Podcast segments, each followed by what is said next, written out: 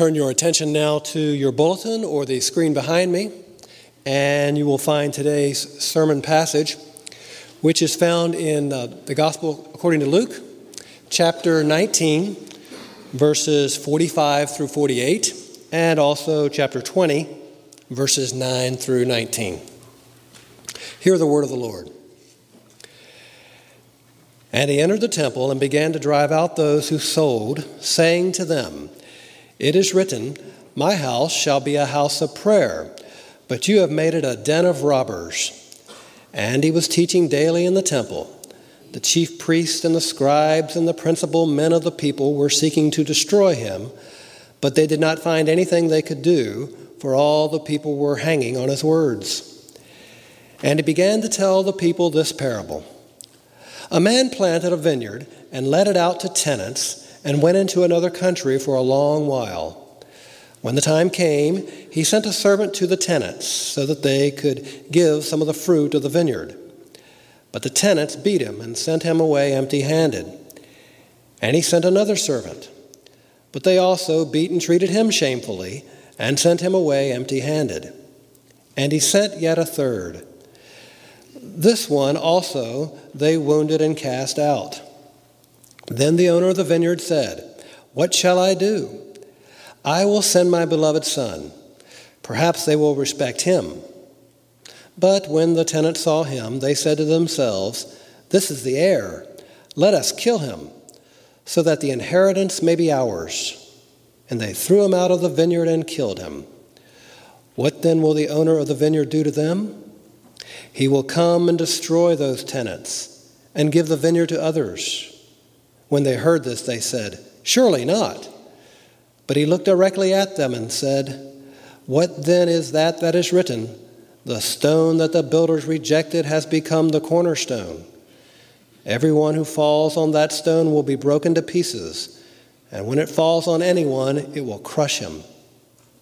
The scribes and the chief priests sought to lay hands on him at the very hour, for they perceived that he had told this parable against them, but they feared the people. May God bless the reading of his word.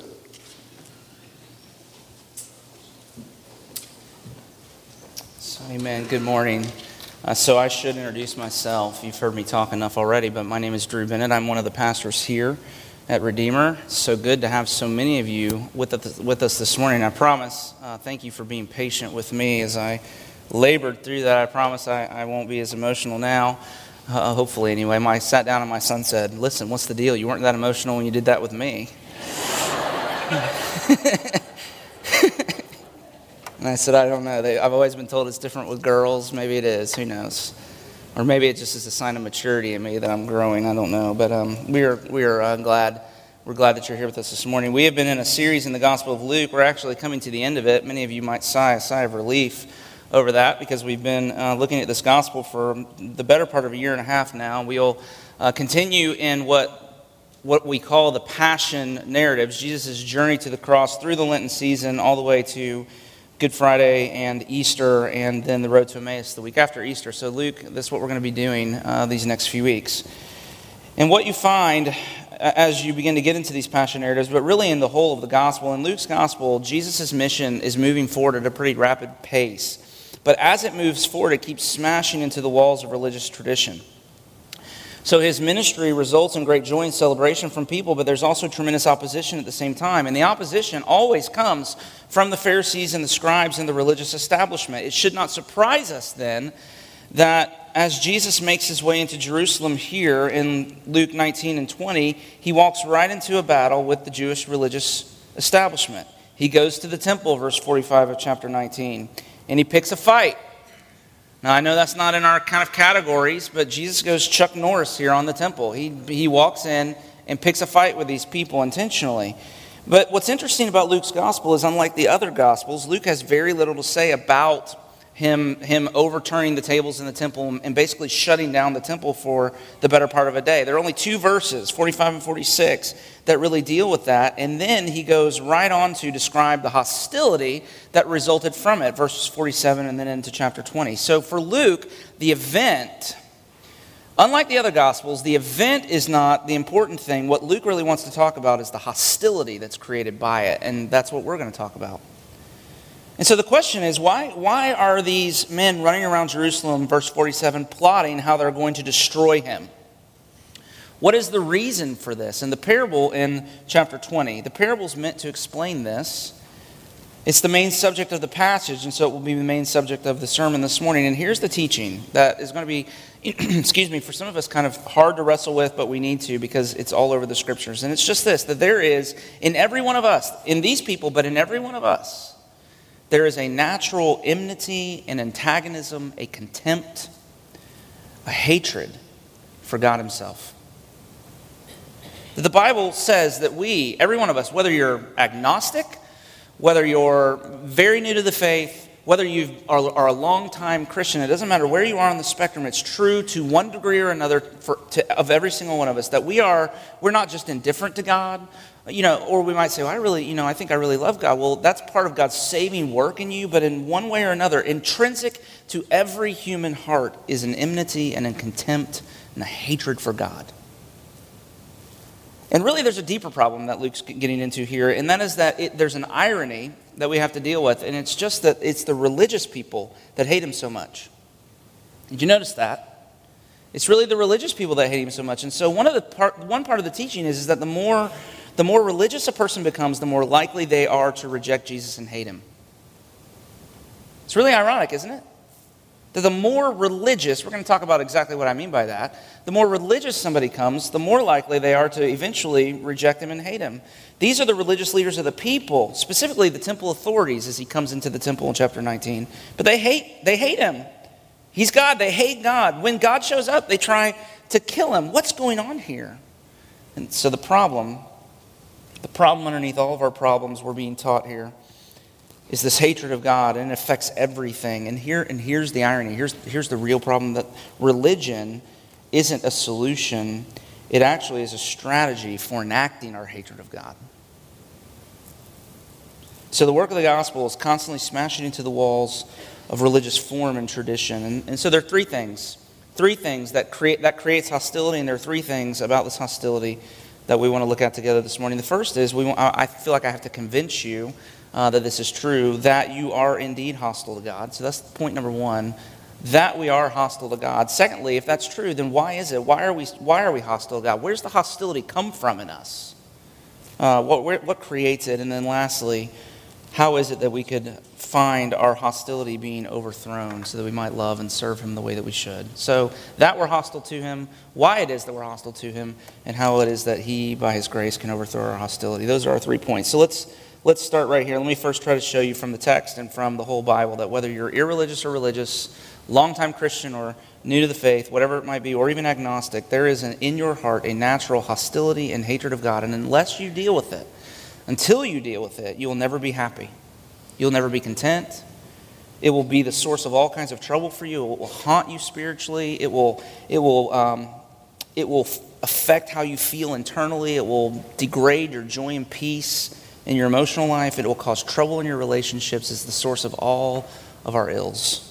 And so let's start with the text here in Luke 19 and 21st. And what you see here is that in these two chapters, Luke highlights five.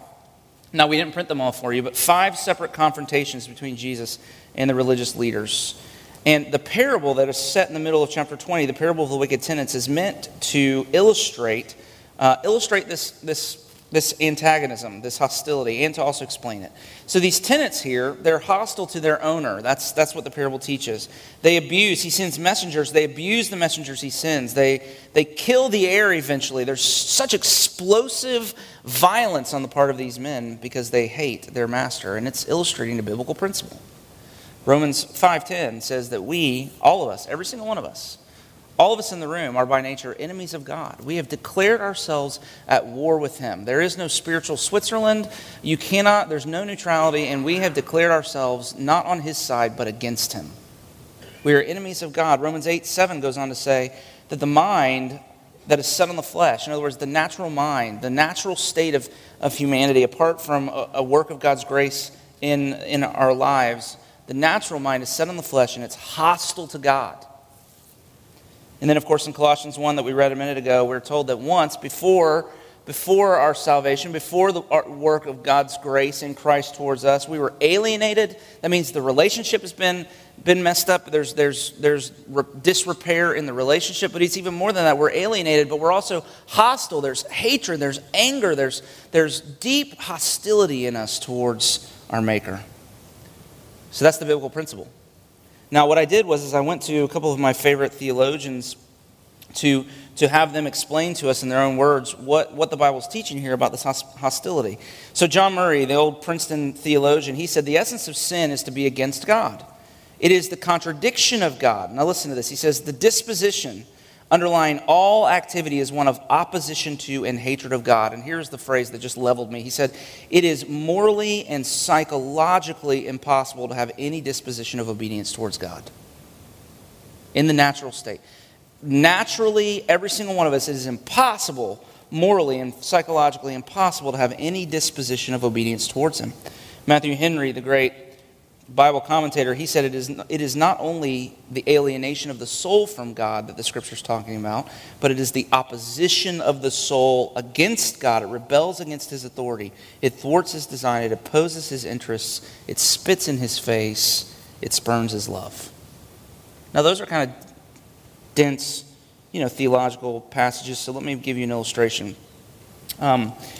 We have 4 children in our house.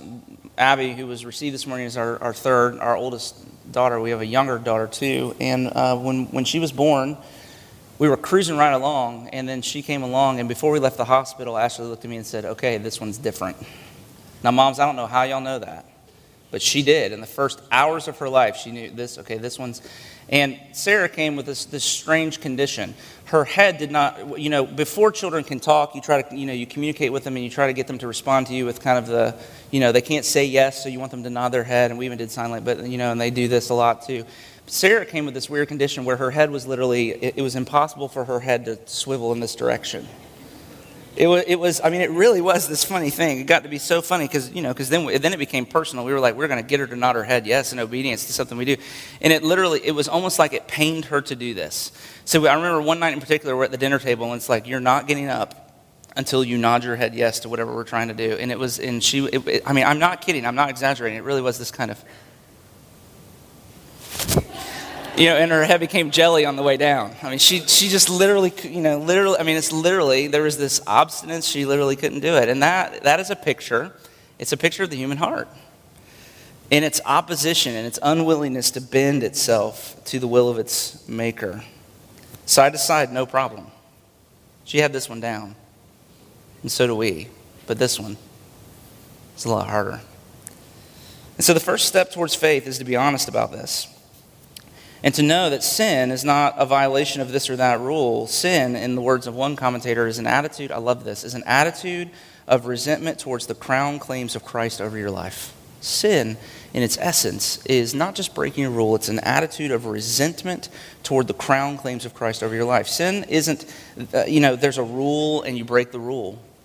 It's deeper than that. Sin is hating the one who makes the rules. Sin is a posture of the heart before it's an act of the will. It's declaring war on your Maker and being set against any obedience he would call you to. And I wonder, do you know that this is your problem? Do you know? I mean, you might say, listen, I don't hate God. I don't even know if I believe that God exists. If that's true, then, you got a ways to go. But whether you're agnostic or a longtime Christian, at the core of your life, there's a hostility towards God. George Whitefield said, the great colonial preacher in America, he said, have you ever noticed that when we come near animals, they growl at us, they bark at us, the birds screech at us and fly away? He said, do you know why? Because they know we have a quarrel with their master. The animals know. I wonder if you do. And you see, becoming a Christian doesn't mean you just start doing the right things. I wish it was that simple. The problem is if there's a enmity and a hatred in our hearts towards God, you can do the right things and still hate him. In fact, you can do the right things because you hate him. Romans 8:7, the mind is hostile to God, for it does not submit to God's law. Indeed, it cannot. So sin is something deeper than just breaking the rules. It's being so inclined towards hatred to him in your heart that it is morally and psychologically impossible to obey him, even when you're trying to obey him. He has to do something in your life. So becoming a Christian isn't just obedience. It's loving obedience. It's having your heart overthrown by the love of God so that you love him in return. It's loving obedience because you love the one you're obeying. So the psalmist sings, "How I love your law. It is my meditation day and night. How sweet are your words to my taste, sweeter than honey to my mouth." That's a heart that's been overthrown. We're all hostile to God, and to the degree that you remain hostile to him, it will be morally and emotionally and psychologically impossible for you to obey him. And so that's the problem we're trying to solve. You know, that's the problem we're trying to solve in our lives. So where does all this hostility come from? We have to know this in order to really kind of dig into our own hearts in this. And the parable helps answer this question as well, doesn't it? Look there in verse 9 and below. The men in the story are tenant farmers, and there's a master. The land they are working doesn't belong to them. It belongs to the owner. It belongs to the master, but they want it for themselves. This is the tension. And this is why they hate him. Look at verse 14. Look at what they say when they see the owner's son. They say, "Oh, here's the heir. Let's kill him so that the inheritance will be ours." And so what we're taught here is that our hostility is a hatred of God's authority. That underneath all of the inhumanity that we exhibit to each other and all of our complaining about how unhappy we are with the way life is going, or self-pity in us, underneath all of that is an anger at the idea that we're not in charge. I'm not in charge. I'm not in control. Listen, I know what's best for me, but there's somebody out there that won't let me be in charge and do what's best for me, and I hate it. I hate it. I resent him for it. And you do too. If you want any, the evidence of this is plain. The one time in history, you know, when God made himself physically vulnerable by coming into the world, he was almost immediately jumped, kicked, beaten, tortured, and killed. If we could get our hands on him, that is what we would do with him too. And this creates an internal conflict in our hearts because we live, here's the place where we live. We live, every one of us, we live in the illusion of independence and self-sufficiency, whereas our real condition is dependence and contingency. And it's that conflict that creates all of the anger. We don't want to see that. We don't want to admit it. We deny, and it boils over into anger. So on the one hand, we know we're tenants. We know it. We know we're tenants. But on the other hand, we hate that we're tenants. We want to be the owner. We know we owe the owner everything. The owner comes and he's wanting the produce from the land that is his by right. We know there's an owner and that we owe him everything, but we don't want to. We want to do it ourselves. We want to take credit for things in our lives. We don't want to admit that all of life is gift. And see, the problem with the men in the parable is that they are tenants who begin to act like owners, isn't that? Or who aspire to be owners. Isn't that the teaching?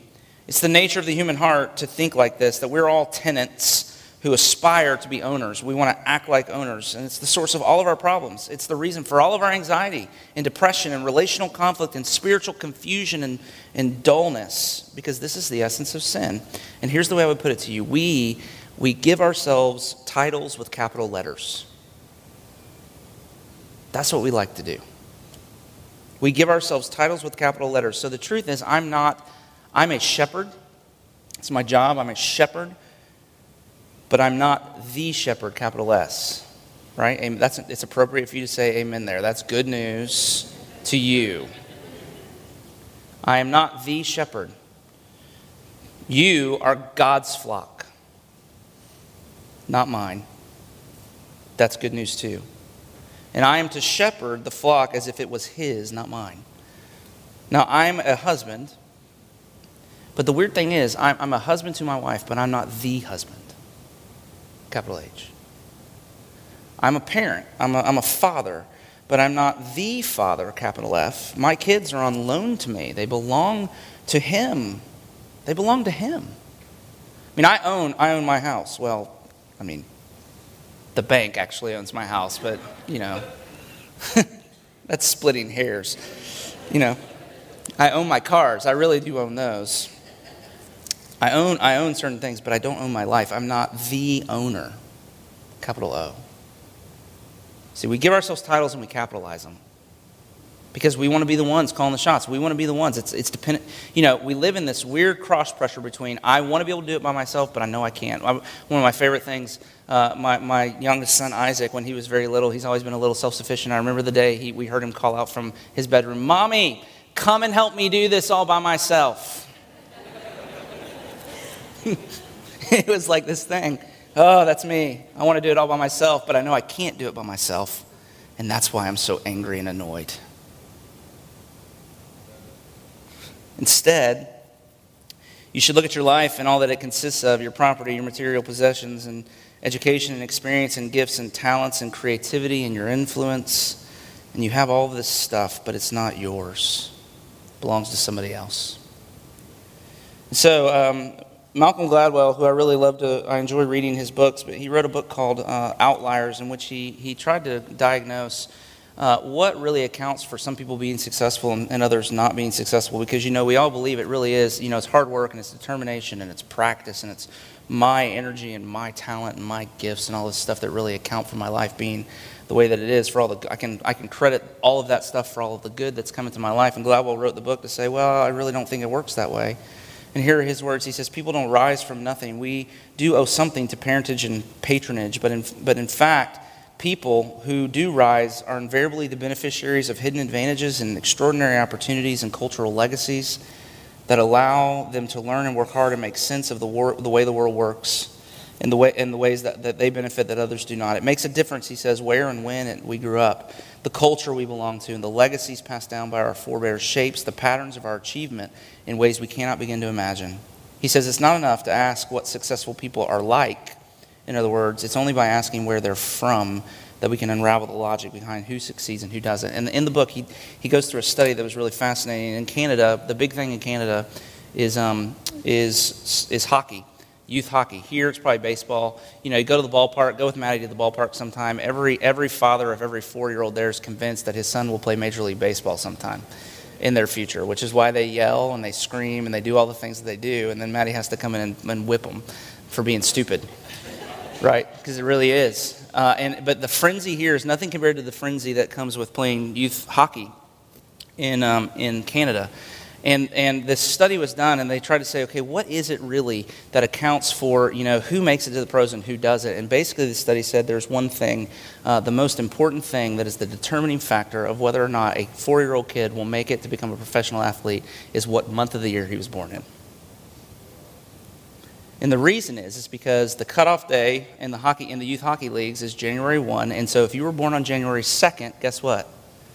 You're the biggest 4-year-old on the team, which means you have 364 days head start on everybody else, which means you're probably the strongest and the fastest, which means you'll get the best coaching, which means you'll be put in the best spot on the team, which means you'll get better quicker than everybody else, which means, and then it just kind of builds from there. So it's maybe not that we work hard and that we're talented. Maybe it's just that we're fortunate enough to have a January 2nd birthday. That accounts for a lot of the things in our lives. I mean, we like to think that we're in control of things, but the truth is that all of life is gift. That's what Gladwell's saying. Sure, there's hard work and sacrifice, but the Scripture says, here's what the Scripture says, 1 Corinthians 4, what do you have that you did not receive? And if you received it, why do you boast as if you did not receive it? Oh, I hate that. I can't take credit for anything, Paul says, which means my life isn't up to me. And anytime that reality begins to break in, that's where my anger comes from. Now, a couple of applications before we move on to the third point. We need to wrap up here. Application number one, as we think about these things, don't kill the messenger. Don't kill the messenger. See, the owner sends messengers. Do you see this to the tenants? And look how they treat them. It escalates. They first kind of throw the guy out. The next one they beat up. The third one they really, really abuse and mess up pretty bad. And this is how Israel treated the prophets that God sent to them throughout the centuries. So something I've noticed over the years is a lot of the time when I find myself mad at people in my life, if I dug a little bit underneath that, I would find that I'm not really mad at those people. I'm really mad at God. They're just a convenient, you know, they're right there in front of me. So these people are actually gifts from God.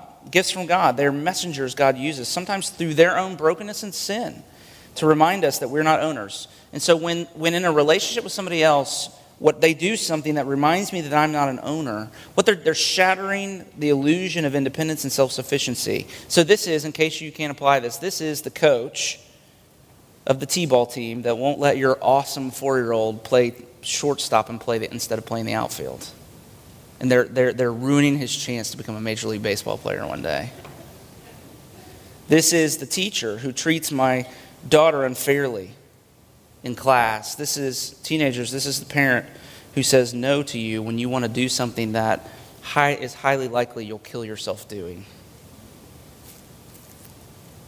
When it feels like, when it feels like we're not in control, when our will can't have its way, and it feels like it's somebody else's fault, somebody's blocking our plans, a lot of times we direct our anger at them, but we're directing it in the wrong place.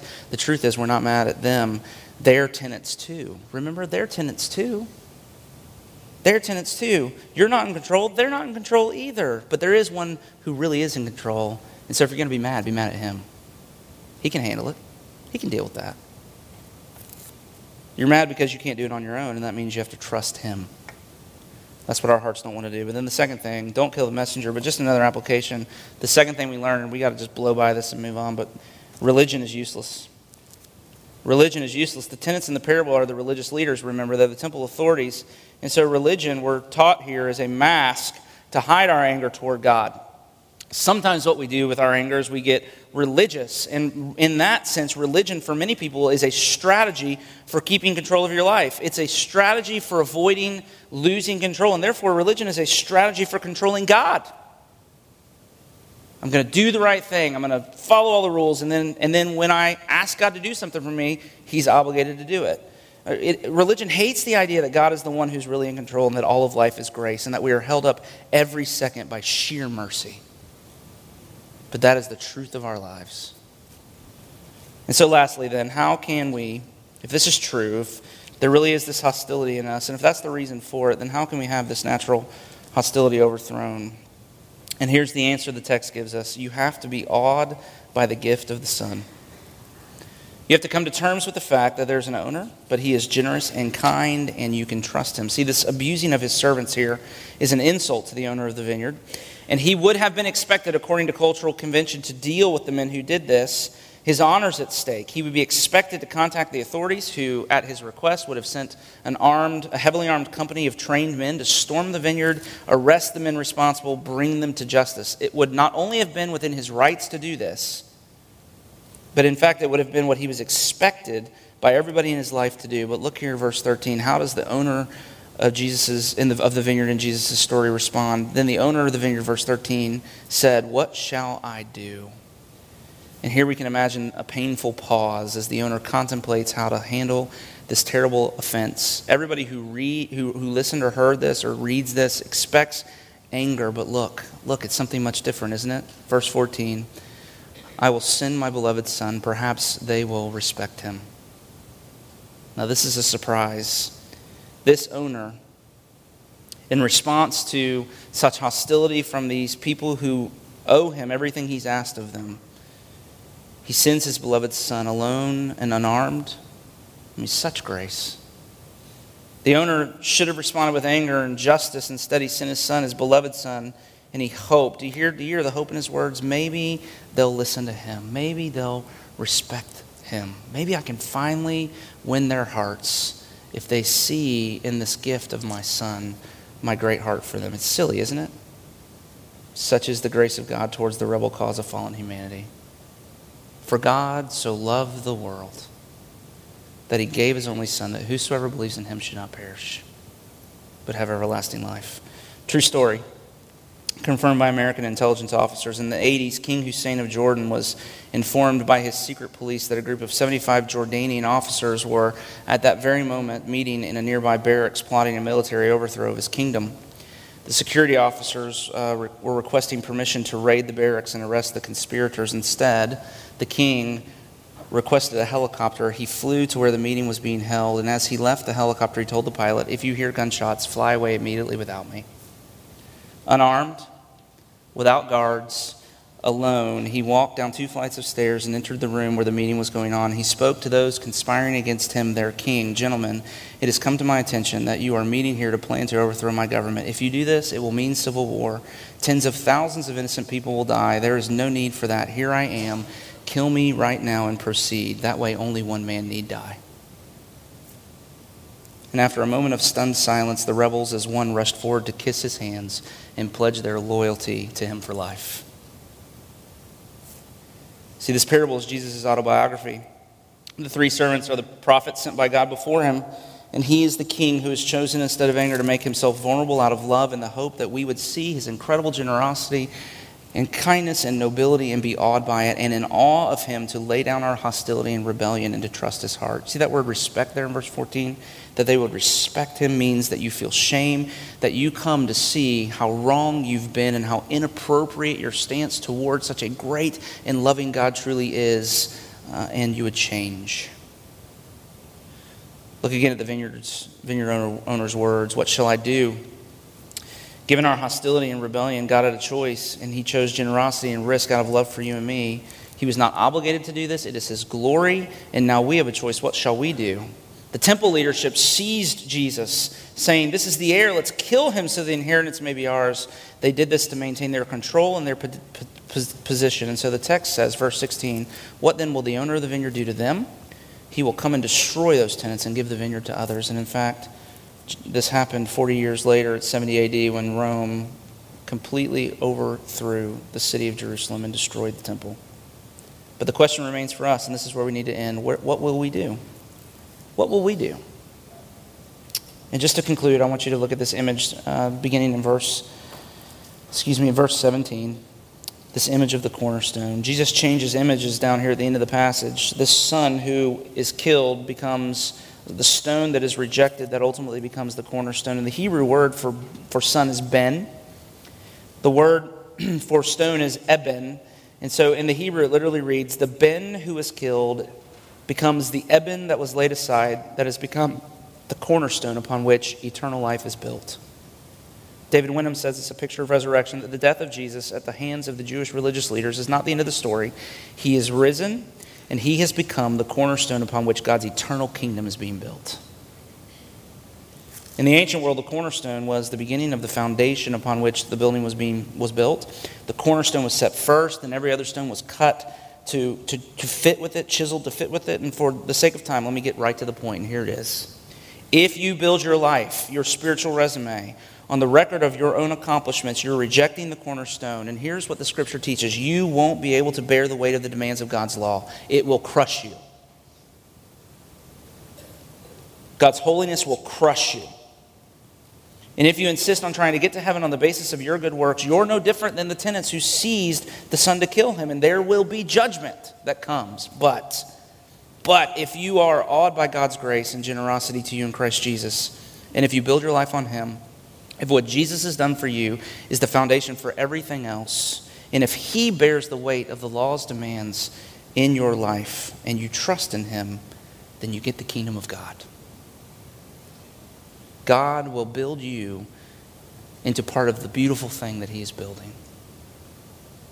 In Ephesians 2:16, the Apostle Paul begins to talk about the cross of Christ, and he says that in his death Jesus has made peace and has reconciled us to God. And here it is. Listen, he has made peace, reconciling us to God, Ephesians 2:16, thereby killing the hostility. God's gift of the Son as a token of peace, and the Son's reconciling work by going to the cross for our sins is the key to overcoming our hostility. He did not come to punish us for our sins as we deserved. He came to die for them. Do you see it? Can you believe such grace and generosity really exists? Do you see in the Father's gift, the owner's gift of his Son, in the Father's gift of his Son to you, to be beaten and tortured and abused?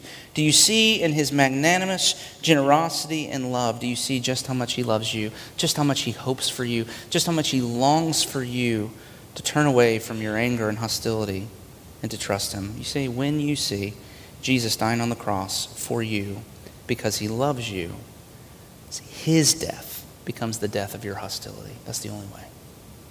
And that's what this table reminds us of. And so as we come to it, let's pray. So Lord Jesus, as we wrap our service up this morning, thank you. It's been so full of your work. We can feel your spirit presence moving and working among us. And so we pray now as we come and gather around this table that you would meet with us, continue to overthrow our unbelief and our fear and our natural enmity and hatred towards you. Subdue our hearts by your love and strengthen us toward the work that the obedience that you've called us to do. Where it is emotionally and psychologically impossible for us to obey you, would you cause us to be so captivated by your great love for us that we find in ourselves a new motivation and energy for the obedience that you've called us to, that you might be glorified in us, we pray in Jesus' name. Amen. Amen. So in whatever sadness that you might be leaving to face, whatever hardship, whatever struggle, the thing that is really the problem is the way we kick against that, the way we fight against God's working in our lives. But what that song says, the one you're fighting against is the one who died for you. That makes no rational sense. And so receive the words of this benediction and rest yourself under his care and his protection and his provision and his power. That's what these words mean, because that is the way to go and find all the strength and the grace that you need to overcome whatever obstacle he puts in your way, or what is put in your way, whatever cross you may be called to carry. Receive these words, and may they sit upon your soul this week as you go about the work he's called you to. May the Lord bless you and keep you. May the Lord make his face to shine upon you, be gracious to you. May the Lord turn his face towards you and give you his peace, both now and forevermore. Amen. Go in his peace.